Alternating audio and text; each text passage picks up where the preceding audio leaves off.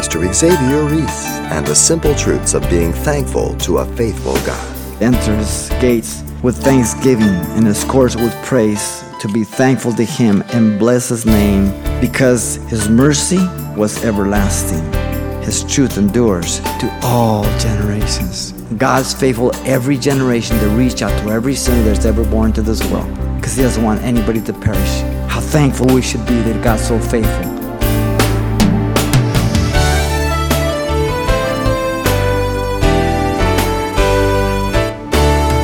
Welcome to Simple Truths, the daily half-hour study of God's Word with Xavier Reese, Senior Pastor of Calvary Chapel of Pasadena, California. Economist John Galbraith is known for describing America's post-World War Two economy as the affluent society, with the realization that we've been consumed not by material poverty, but a gross national product that outruns consumer demand. We are the first society in history that has had to create need. And so, turning to Psalm one hundred today, Pastor Xavier points out three important simple truths that make up a thankful heart toward a God of great blessing worthy of our praise. He begins with the text for today's special holiday study. Make a joyful shout to the Lord, all you lands. Serve the Lord with gladness. Come before His presence with singing. Know that the Lord, He is God. It is He who has made us and not we ourselves. We are His people and the sheep of His pasture. Enter into His gates with thanksgiving and into His courts with praise. Be thankful to Him and bless His name, for the Lord is good. His mercy is everlasting, and His truth endures to all generations. Psalm one hundred here provides that proper expression of thanksgiving as we come before God. It's talking about the Old Testament, and it's characterized by three things. First, we have the way we are to come to God, the personal command in verse one and two. Secondly, we have the truths we're to know about God, the personal perspective about God in verse three. And then thirdly, in verse four and five, the posture we are to have towards God, the personal practice. So it begins by the way we are to come, the personal command here, verse one and two. Notice the believer is to make a joyful shout to the Lord, all you lands. The joyful shout here is to be like a blowing of a trumpet, the shout of victory, a great celebration. Now notice the audience is all-inclusive, all you lands. Notice the entire earth, regardless of their geographical location, was to express and um, consequently hear that joyful shout. We understand that the conversion of the Gentiles included in God's plan back in Genesis twelve three. And you shall all the families of the earth be blessed. So God understood that in the Old Testament He's dealing with the Jew, but there was coming a time when He would deal with the Gentile. And Jew and Gentile would be one in Christ Jesus. Now notice in verse two, the believers are to serve the Lord Yahweh with gladness. The implication is that it was their privilege to serve the Lord Yahweh. Their service being motivated by love for God in response to His love for them. Notice there in two still, the believer here, to come before Him, His presence with singing, he says. Singing was and is a unique mark of a Jewish individual and the Christian. We are about the only ones that really have something to sing about. We get our sins forgiven. We get a clean slate. We are given the Spirit of God to be able to live above our sin nature. We are given eternal life. We are given great and precious promises. We have access to heaven anytime we need to. We can go to the Word of God to have wisdom to seek the Lord when we're in trouble. Such privilege we have. The songs I sing to Jesus are before His presence as an affection of my love for Him. That's all. Due to His grace for saving me. Due to His worthiness to be worshipped for who He is. The personal command describes the way we are to come to God in joyful singing. Notice secondly in verse three, the truth we are to know about God. This is the personal perspective. The believer was to know that the Lord Yahweh, He was God.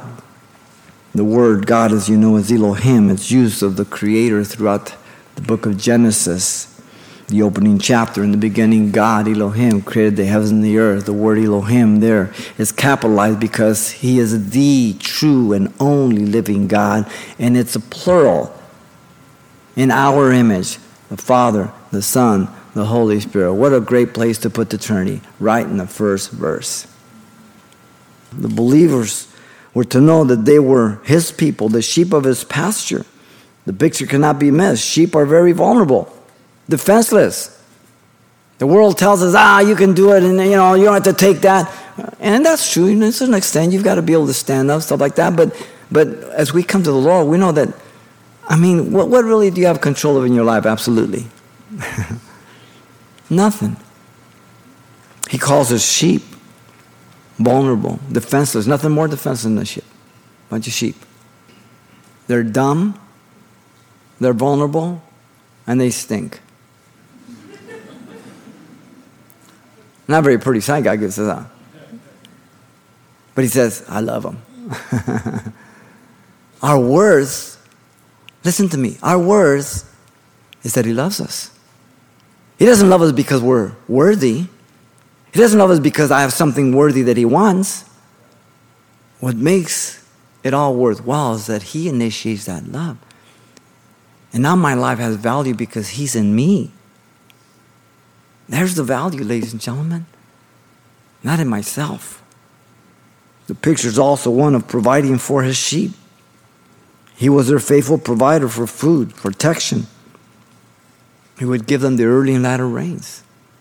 In the wilderness, their shoes never wore out, nor their clothes for forty years. He took care of them. God saved each of us, knowing everything we have ever done or ever will do. And in spite of all that, he loves us. As we yield to him by his Spirit, he died while we were without strength. He died for the ungodly. Romans five six, I presume you qualify. God demonstrated his love towards us, and that we were yet sinners, Christ died for us, Romans five eight. He didn't die for good people. He died for sinners. Both of those thieves were sinners. The one said, you know, this man's done nothing. You and I, we, we, we deserve what we get. They both reviled Jesus. Then, halfway through, the other one said, Jesus, remember me when you come into your kingdom. He said, today you're going to be with me in paradise. Both men equally distant. Both men equally heard, one accepted, one rejected. Now, if you're a Calvinist and you're telling me the one that rejected because he wasn't predestined and the other one that accepted because he was predestined, then you've got to blame God for condemning the man, never giving him a chance. Which way you want it? Either they both had the right, the same chance, or God's the author of, of sin. Which one is it? For God to judge you rightly, he has to give you a chance. If he doesn't give you a chance, he can't be holy, he can't be good. He's got to be the worst God ever that's presented himself. It's always our choice, ladies and gentlemen, whether we end up in heaven or hell. Not God's. He lives to make, ever live and make intercession for us daily, as Hebrews seven twenty-five says, constantly. God opens door and allows each of us to communicate to others the miraculous work that he's done in our life. Sometimes it's a family member. Other times it's a friend. Other times it's at work or whatever it may be. Sometimes just down the grocery store, whatever it is. You never know where God is going to use you, where God's going to open that door. Sometimes you're in a hurry and you just can't believe it. And all of a sudden, you go, oh, you're all mad. And then, you know, the person asks you a question about the Bible or whatever, and you he accepts the Lord. Now you're all joyful. But, you know, you, you're such in a hurry. You're so caught up. I mean, so many things, you know what I mean? And sometimes those things happen, and we're just so knuckle. We don't, we're not even aware of it. You know, we just think we're just, you know, and God says, man, it's amazing. We're able to refute evolution and humanism and everything else that, that contradicts the Word of God, that makes no sense at all, that defies everything we see in, in, in the world. We should be thankful to God that we can see clear what the reality of life is, that we can see clear why this world is so messed up, because the fall is real. If the Bible record of the fall is not real, then explain to me this evil world. If you believe man is good, I presume all of you locked your car up tonight. Why'd you do that? Man's good. Because you know someone go Christmas shopping real early if you leave your keys in there. That's why. Beware lest anyone cheat you through philosophy, empty deceit, according to the traditions of man, according to the basic principles of the world, not according to Christ, Colossians two eight. Do you thank God that you can tell truth from error? Do you thank God that you can respond to people and give them the Word of God? You can give them the gospel with simplicity? That you can say, no, that's not right. That's a lie. that you have wisdom that P H Ds wish they had? In Christ are hidden all the treasures of wisdom and knowledge, Colossians two three says. James says, ask without doubting, and he will give to you. God will provide all things for our life, and as we move through life, we know the priorities. First, the kingdom of God, and his righteousness, then everything else is added unto us, Matthew six thirty-three. When we get confused, we start seeking the things. God just removes certain things. Or worse yet, listen to me, he'll give you over to the things, okay? Be careful what you pray for. When God chases me, that's good. If God hands me over to what I'm doing, that's not good. That's worse. The promise is to impart wisdom to us over and over again if we depend upon him, as I said in James. And the thankfulness that he is so faithful, regardless of what we go through in our sufferings, our difficulty, whether it be our marriage, whether it be in school, whether it be with relationships, whatever, that he is a faithful creator in First Peter four nineteen. In our sufferings, we're to remember that. Anybody can rejoice when things are going good. Any one of us can. It's when we go through those difficult times of relationships or marriage or the kids or school or the job or the finances, and we seek the Lord and he opens the door and he deals with our heart and he provides and he does things that only you know that you've asked for in their closet and no, you've told nobody, and God, here he is, he gives it to you, and you just go, Lord, it's just you and him, nobody else. And you understand that. No one can take that from you. That's the goal that you impart to your children. That's the goal you impart to your grandchildren. That's the goal that you give out to those who are hungry for God. You don't learn that from books. You learn that from life, and you just thank him and you worship him. The personal perspective declares what we are to do and what we're to know about God. He created us. He created us. Can you imagine that? Notice lastly, four and five, the posture we are to have towards God. This is the personal practice. The believer was to enter into his gates with thanksgiving, thankfulness for who he was, God. Thankfulness when they came before him at the temple there on their way to Jerusalem. When they came to pray, they asked certain petitions, even as Hannah went and asked that the Lord would give her a child. And he did. Thankfulness just to be able to approach him.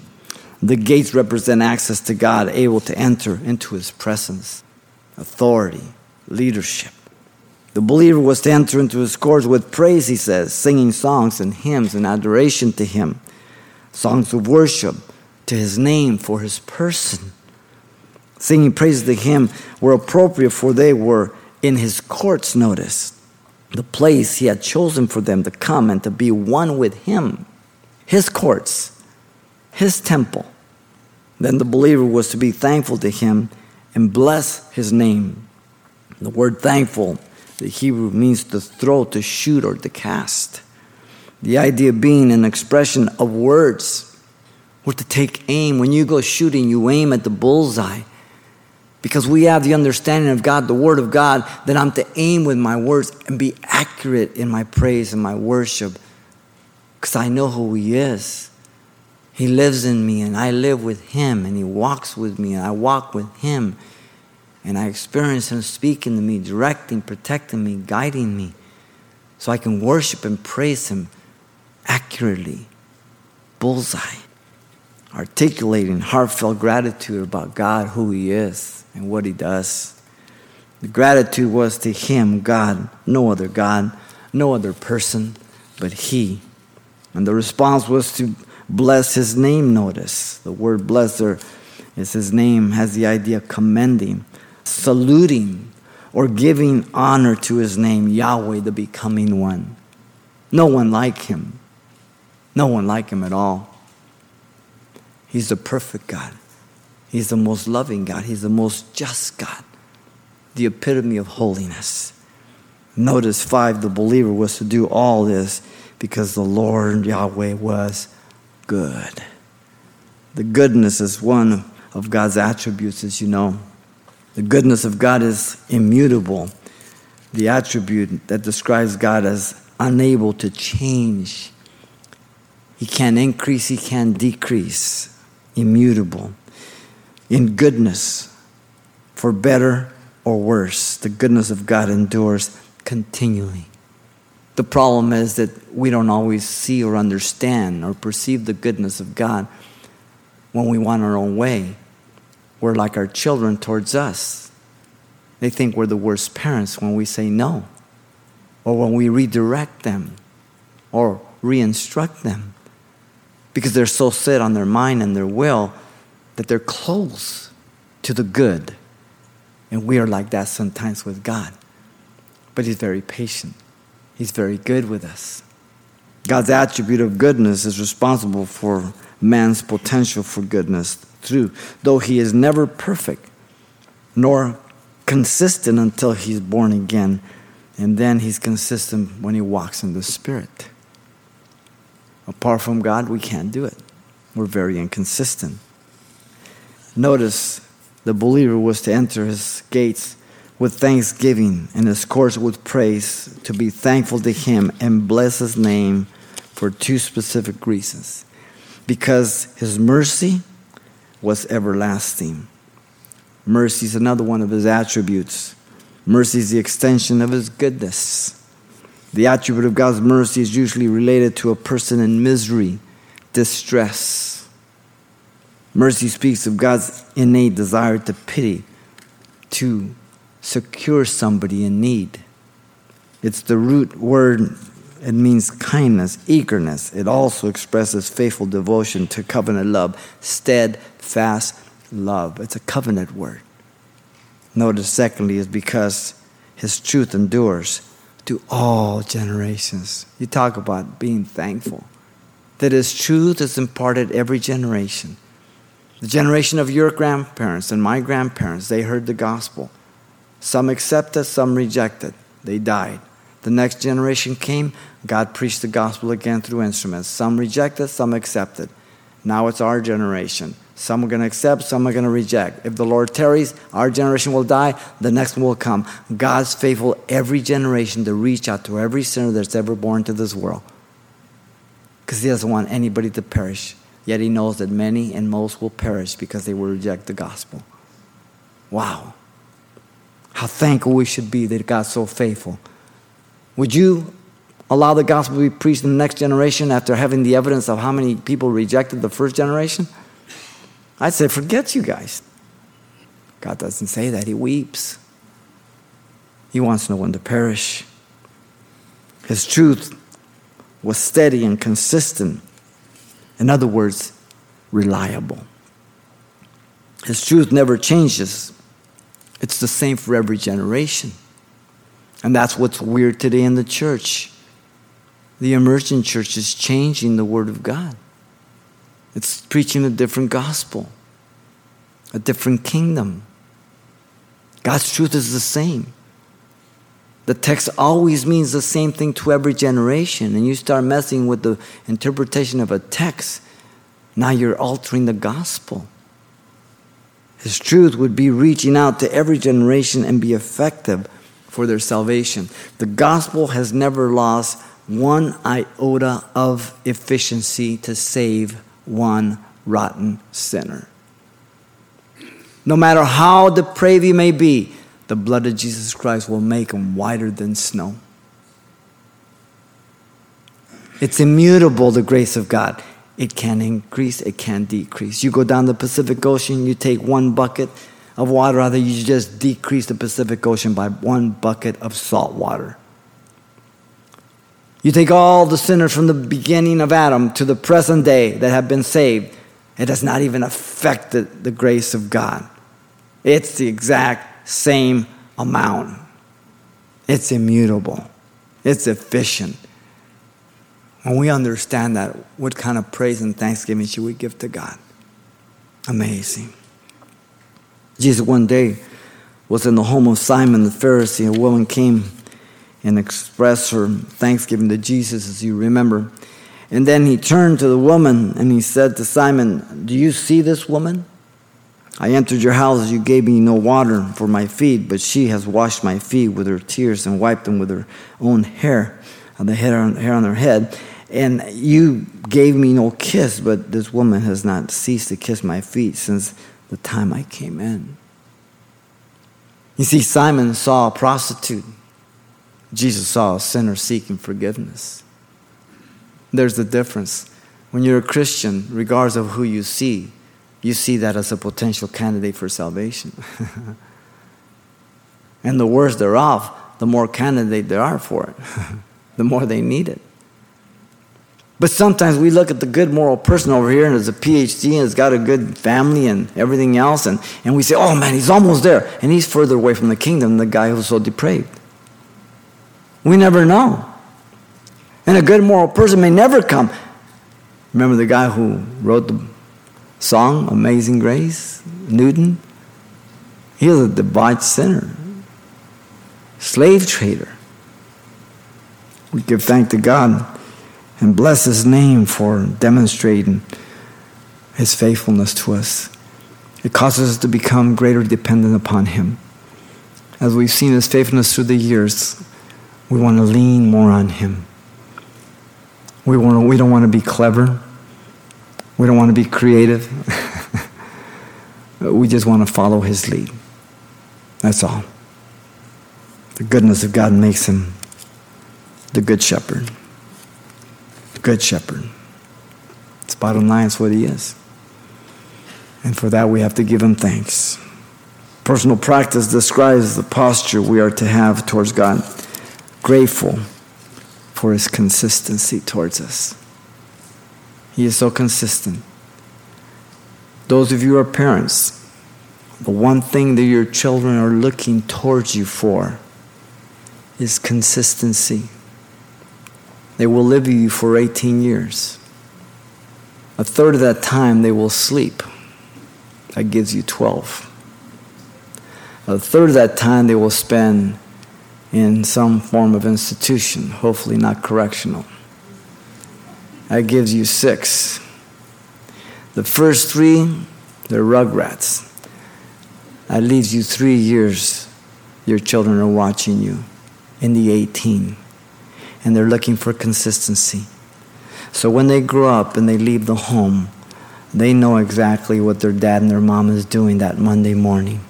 They know exactly where they're going to be. They know exactly where they're at because of the consistency through those years. That brings stability to your children and your grandchildren and your home because you are stable. You are consistent as your God. Remember the proper manner for thanksgiving when you come before God. The personal command describes the way we are to come to God in joyful singing. The personal perspective declares what we are to know about God. He created us. And the personal practice describes the posture we're to have towards God, grateful for his consistency. Man. Time flies. Just yesterday I accepted the Lord over here in Beverly Boulevard. We were practicing for a Kung Fu demonstration, and my brother and I were doing a Kung Fu routine with some sticks, and the stick broke and punctured my right eye, and my right eye deflated, and I accepted the Lord right there. Just like yesterday. forty years later, here I stand. To see all that God has done. It's just amazing. How can you not thank him? Pastor Xavier Reese, making an appeal that we recognize the blessings of God and give the thanks and praise due his holy name.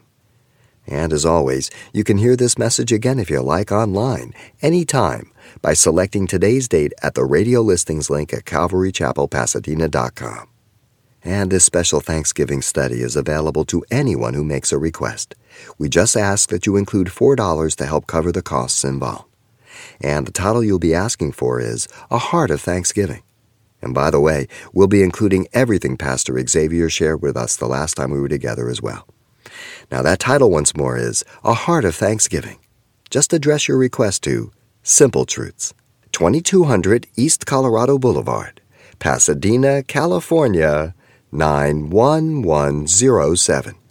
Again, that's Simple Truths, twenty-two hundred East Colorado Boulevard, Pasadena, California, nine one one zero seven.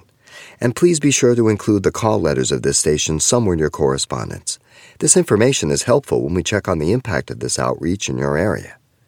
Have a blessed Thanksgiving, and then join us for more Simple Truths right here next time with Pastor Xavier Reese.